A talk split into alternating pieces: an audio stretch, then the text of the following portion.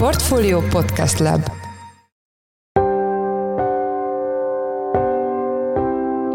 Mindenkit üdvözlünk, sziasztok! Ez a Checklist a Portfolio podcastja október 10-én kedden. A műsor első részében folytatjuk az izraeli események elemzését. Szó lesz arról, hogy milyen okok vezethettek a Hamász váratlan támadásához, milyen felelősség terhelheti Netanyahu kormányát, és mennyire akaszthatja meg a háború Izrael és az arab országok közeledését. Nem hiszem, hogy ezt az egészet csak is kizárólag Netanyahu szemére lehet fölfűzni, ugyanakkor, mint az ország miniszterelnökeként, politikai felelőssége van azért, amit kialakult. Ez egy teljesen egyedülálló helyzet. A hadseregben óriási a bizalom Izraelben. A hadsereg az egy ilyen nagyon fontos összetartó ereje ennek a egyébként nagyon színes és sokfelé érkezett emberekből álló társadalomnak. Most ez a bizalom, ez a hit, ez jelentősen meggyengült. Vendégünk Novák Attila történész, a Nemzeti Közszolgálati Egyetem és a Goldziher Ignác Zsidó Történeti és Kulturális Kutatóintézet tudományos munkatársa. A második blogban, amíg mindig magas, de már a 10%-hoz közeledő inflációról lesz szó. Erről Beke Károlyt, a Portfolio makroelemzőjét kérdezzük. Én Szász Péter vagyok, a Portfolio podcast szerkesztője, ez pedig a Checklist október 10-én. Most egy rövid szünet, és jövünk vissza.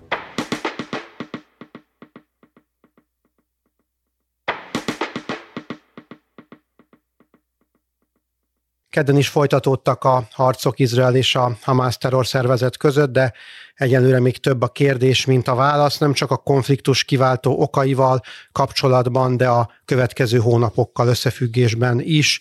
Itt van velünk a telefonban Novák Attila történész, a Nemzeti Közszolgálati Egyetem és a Goldziher Ignác Zsidó Történeti és Kulturális Kutatóintézet tudományos munkatársa. Jó napot kívánok, üdvözlöm a műsorban. Jó napot kívánok! Az elmúlt években egy kicsit úgy tűnt, hogy megnyugodtak a kedélyek a gázai övezet körül. Voltak persze villongások, de ugye olyan támadásra, mint a most szombati, arra nem sokan számítottak, láthatóan az izraeli titkosszolgálat sem. Lehet azt tudni, most rövidebb távon kérdezem, hogy mik vezethettek a helyzet eszkalálódásához? Nem igazán, én nem nevezném eszkalálódásnak, mert ez egy teljesen megmagyarázhatatlan esemény, ami történt. Viszont ugye elindult egy közeledés Izrael és az arab világ között. Most nyilván ezt persze az okokat itt érdemes elmondani, tehát hogy a Donald Trump tulajdonképpen hozott tető alá az Abraham egyezményekkel megállapodásokat arab országok és Izrael között, valamint gyakorlatilag szinte készen áll, vagy készülőfélben van egy izraeli-szaudi megállapodás. És itt ha ez a megállapodás létrejön, akkor a palesztin szempontokat azért háttérbe tolták volna.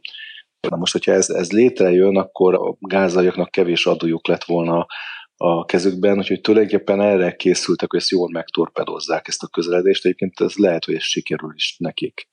Ami történt egyébként a katonailag, meg lehet magyarázni, vagy le lehet írni, de megmagyarázhatatlan sok szempontból, ami itt bekövetkezett. Tehát akkor van arra esély, hogy az a közeledés, ami valóban látható volt az arab országok és Izrael között, az akkor most gellert kap, vagy legalábbis lassul.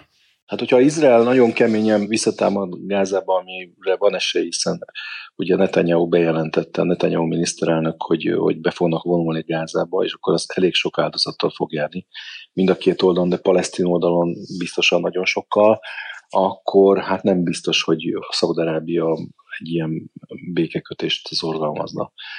Szóval ezt lehet, hogy ezt megtorpedozták, csak egy ilyen, ebben a történelmi helyzetben ez nem, hogy is mondjam, ez csak az egyik szempont lehet a dolgok megértésében.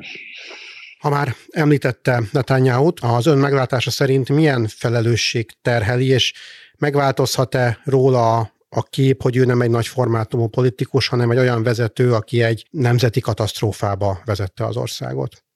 Én azt gondolom, hogy itt ugye az elmúlt szűk évben igazából, mondjuk az elmúlt év végétől itt olyan dolgok játszottak le Izraelben, főleg a legfelsőbb bíróság jogainak a korlátozására tett kísérlet, és a több ezerre vonatkozó, ugye erre reagáló tüntetés sorozat, ami gyakorlatilag minden héten szombat este van Izraelben, Tel Avivban óriási tüntetések zajlanak.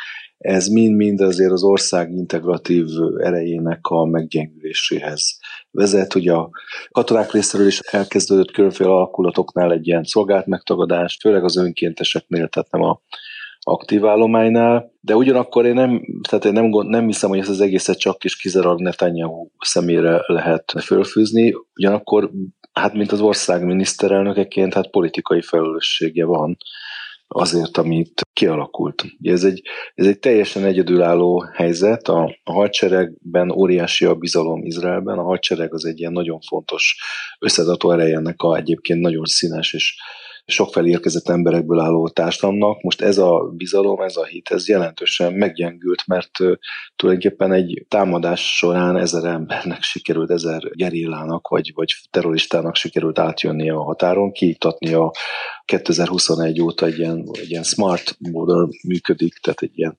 mindenféle elektronikus berendezésekkel ellátott határ van a gázai övezet körül, tehát ezt kiiktatták, bejöttek, és órákon keresztül sikerült úgy tevékenykedniük, mondjuk gyilkolniuk leginkább, hogy a katonaság és a rendőrség az a feléjük sem ment. Tehát ez egy óriási bizalomvesztés, és egy óriási sokban van az izraeli társadalom ennek következtében. Lehet abban valami igazság, hogy a titkos szolgálatok és a katonaság mérsékelt vezetői egyre kevésbé tudnak együttműködni a jobbra tolódó kormánnyal, és ennek köze van a mostani eseménysorozathoz? Hát ezt nem tudom, mert ezek zárt rendszerek, és a Netanyahu által kinevezett és a szűk köréhez tartozó Joab Gallant, aki védelmi miniszter, tehát gyakorlatilag a hadügyminiszter, az a hadsereget védi, és tulajdonképpen a Netanyahu pár szélső jobboldali miniszterével szemben is, például a belbiztonsági miniszterrel szemben is védi, tehát hogy kormányon belül is van egy ilyen ellentét.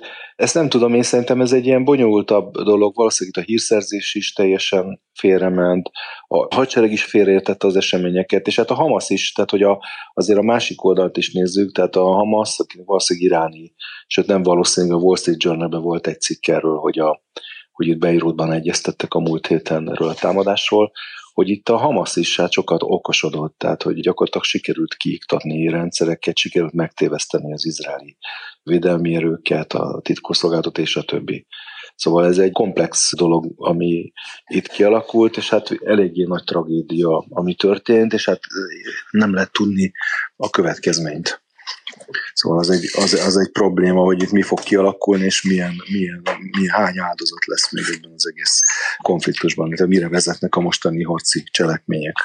Hogyha végignézzük az elmúlt évtizedek történelmét, mondjuk a 48-as államalapítás óta, akkor ki lehet azt jelenteni, hogy Gáza és Izrael viszonya most van, illetve majd lesz a legrosszabb állapotban, vagy volt már hasonlóan mérges a viszony korábban is? Igen, tehát a gázai övezet az igazából ugye sokáig Egyiptom kezén volt, az második világháború után, majd 67-es háborútól gyakorlatilag a 2005-ös egyoldalú izraeli kivonulásig Izrael kezén volt, és akkor Izrael ugye kiürítette a területet egyoldalnak. Volt egy választás, ahol a Hamász nyert, és a Hamász gyakorlatilag a szokásos, brutális módszerével kiszorította a palesztin nemzeti hatóságot, a palesztin nemzeti autonómiát Gázából. Egy ugyanolyan, ahogy egyébként más ügyeket is intéznek, gyilkosságokkal, és a többi, és a többi. Azóta gyakorlatilag Izrael és a gázai övezetnek a viszonya az feszült, ugye 4 nagyobb háború volt az elmúlt másfél évtizedben, és hát helyi konfliktusok azok meg folyamatosan voltak. A rakétatámadások sem most kezdődtek, 2012-ben már voltak rakétatámadások a gázai övezetből kiindulóan Izrael ellen, tehát a viszonya soha nem volt igazán jó. Ugye a gázai övezet az egy mondjuk Budapest kétharmadát képzeljük el, amit részben Izrael, részben Egyiptom zár körül.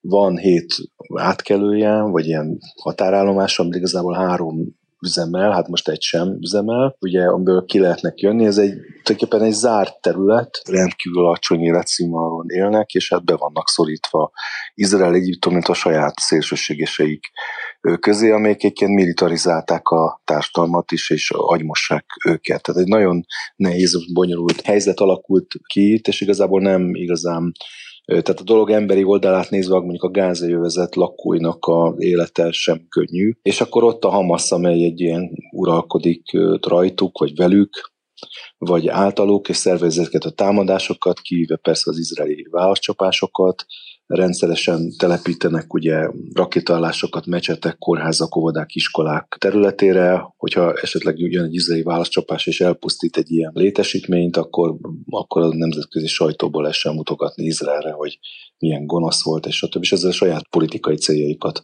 próbálják előrevinni. Tehát ez nem egy szokványos és racionális ellenség, az ember életet nem nagyon tisztelik. Ugye most foglyokat ejtettek, már bejelentették azt, hogy amennyiben Izrael folytatja a légicsapásokat, akkor nyilvános kivégzéseket rendeznek. Ezek nem, hogy is mondjam, nem a béke felé viszik el az egész. Nem csak a béke, hanem mondjuk a korábbi modus vivendi felé viszik el az eseményeket.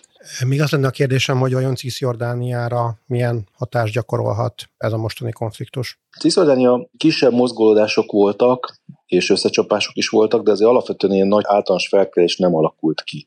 Ami szerintem problémásabb az inkább az északi határ, a Hezbollah. Ugye itt Iránnak van egy szerepe ennek akár anyagi szempontból, akár a fegyverszállítmányok esetében, ugye a Hamásznak csempésznek be fegyvereket Iránból, különféle utakon, és hát mondom, a Hezbollah, ami egy síita milícia, szintén ilyen furcsa szervezet, ami részben vallási, részben társadalmi, részben politikai szerepet játszik, és ami uralkodik Dél-Libanon jó részén.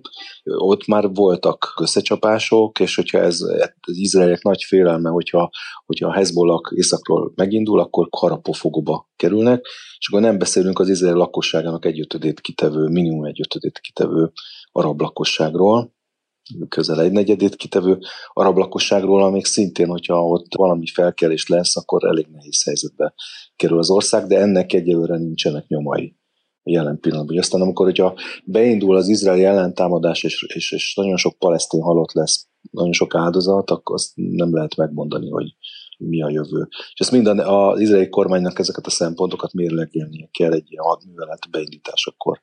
Világos, nagyon szépen köszönöm a beszélgetést. Az elmúlt percekben Novák Attila történésszel beszélgettünk. Nagyon szépen köszönöm, hogy a rendelkezésünkre állt. Nagyon szépen köszönöm én is. Nagyot zuhant a szeptemberi infláció éves bázison, még nem egy számjegyű, de tett egy nagy lépést ebbe az irányba. Az árak havi összevetésben is nőttek, az élelmiszereknél azonban nem, és az adat valamelyest meglepő, azt is elmondjuk, hogy miért. Itt van velünk a stúdióban Beke Károly, lapunk makroelemzője. Szia Karcsi, üdvözöllek a műsorban. Sziasztok!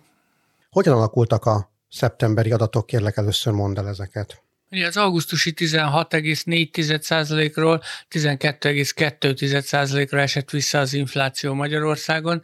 Ez nagyjából megfelelt az előzetes várakozásoknak, az általunk megkérdezett elemzők átlagosan 12,3%-os értékre számítottak, és valóban nagyjából a várakozásoknak megfelelően alakult az infláció szerkezete is.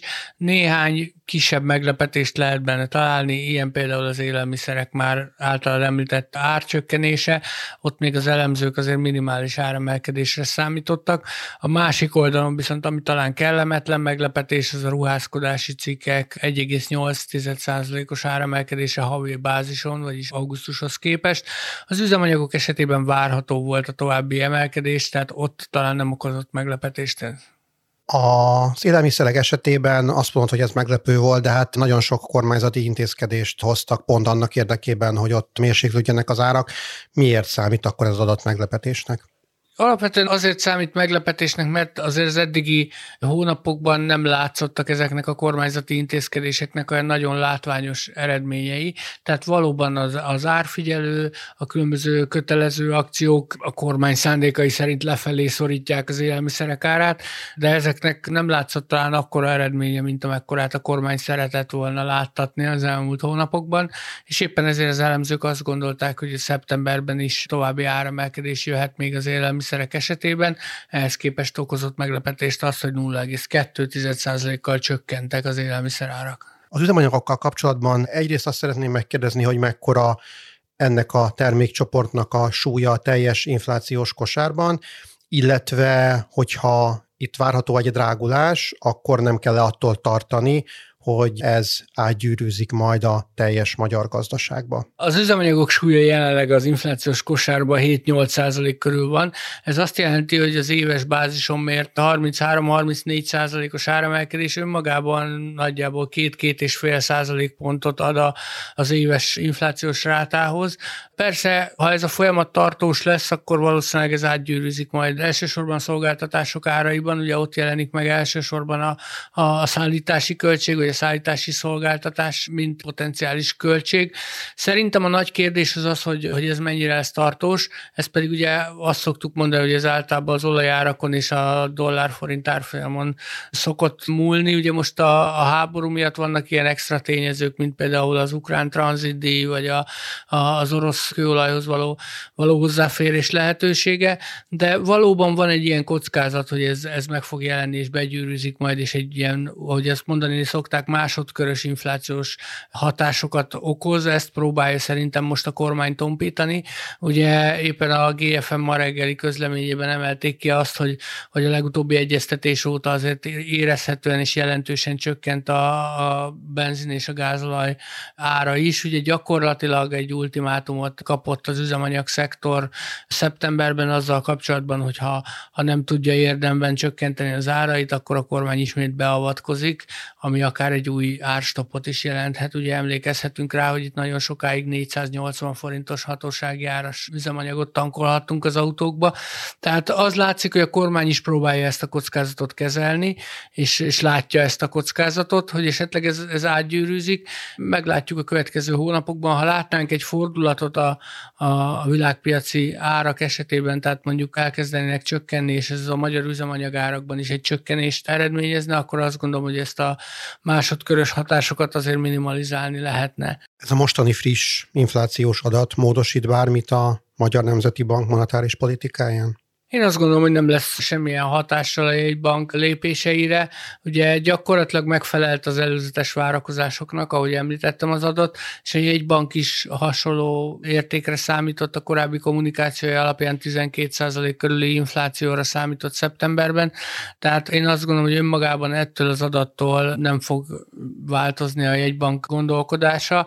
A nagy kérdés az továbbra is az lesz, hogy az október végi kamatdöntő ülésen a monetáris tanács milyen intézkedés hoz majd, gyakorlatilag az majdnem azt mondom, hogy borítékolható, hogy valamilyen mértékben tovább csökkentik majd az alapkamatot.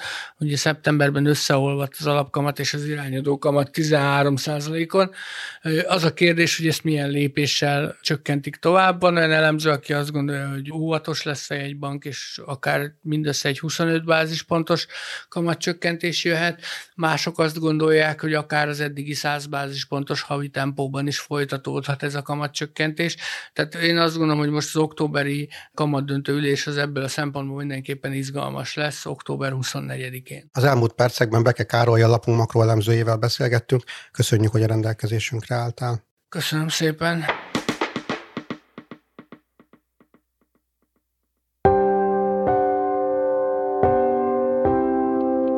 Ez volt már a Checklist, a Portfolio munkanapokon megjelenő podcastje. Ha tetszett a műsor és még nem tetted volna, akkor iratkozz fel a Portfolio Checklist podcast csatornájára valamelyik nagyobb platformon, például Spotify-on, Apple vagy Google Podcasten. Ha segítenél nekünk abban, hogy minél több hallgatóhoz eljussunk, akkor értékelj minket azon a podcast platformon, ahol ezt a mostani adást is meghallgattad. A mai műsor elkészítésében részt vett Bán Hidi Bálint, a szerkesztő pedig én voltam, Szász Péter. Új műsorral szerdán jelentkezünk, addig is minden jót, sziasztok!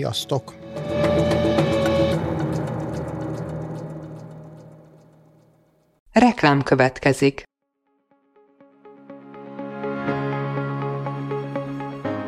Raúl Müller Lajos vagyok, az Agrárszektor főszerkesztője. Májusban 2 tematikus konferenciát is rendezünk Kecskeméten az agrofood szektor szereplőinek. A május 22-én tartandó Portfolio Agrofood 2024 konferencia az élelmiszeripari vállalkozások, beszállítóik, a szolgáltató cégek és a kereskedők számára nyújt egyedi betekintést az aktuális trendekbe. A május 23-án megrendezendő Agrofuture konferencia pedig egyedülálló módon tematikus formában foglalja össze a hazai agrárgazdaság fenntarthatósági követelményeit és innovációs lehetőségeit. Jöjjön előre is, részletek és jegyek a portfolio.hu/rendezvények oldalon.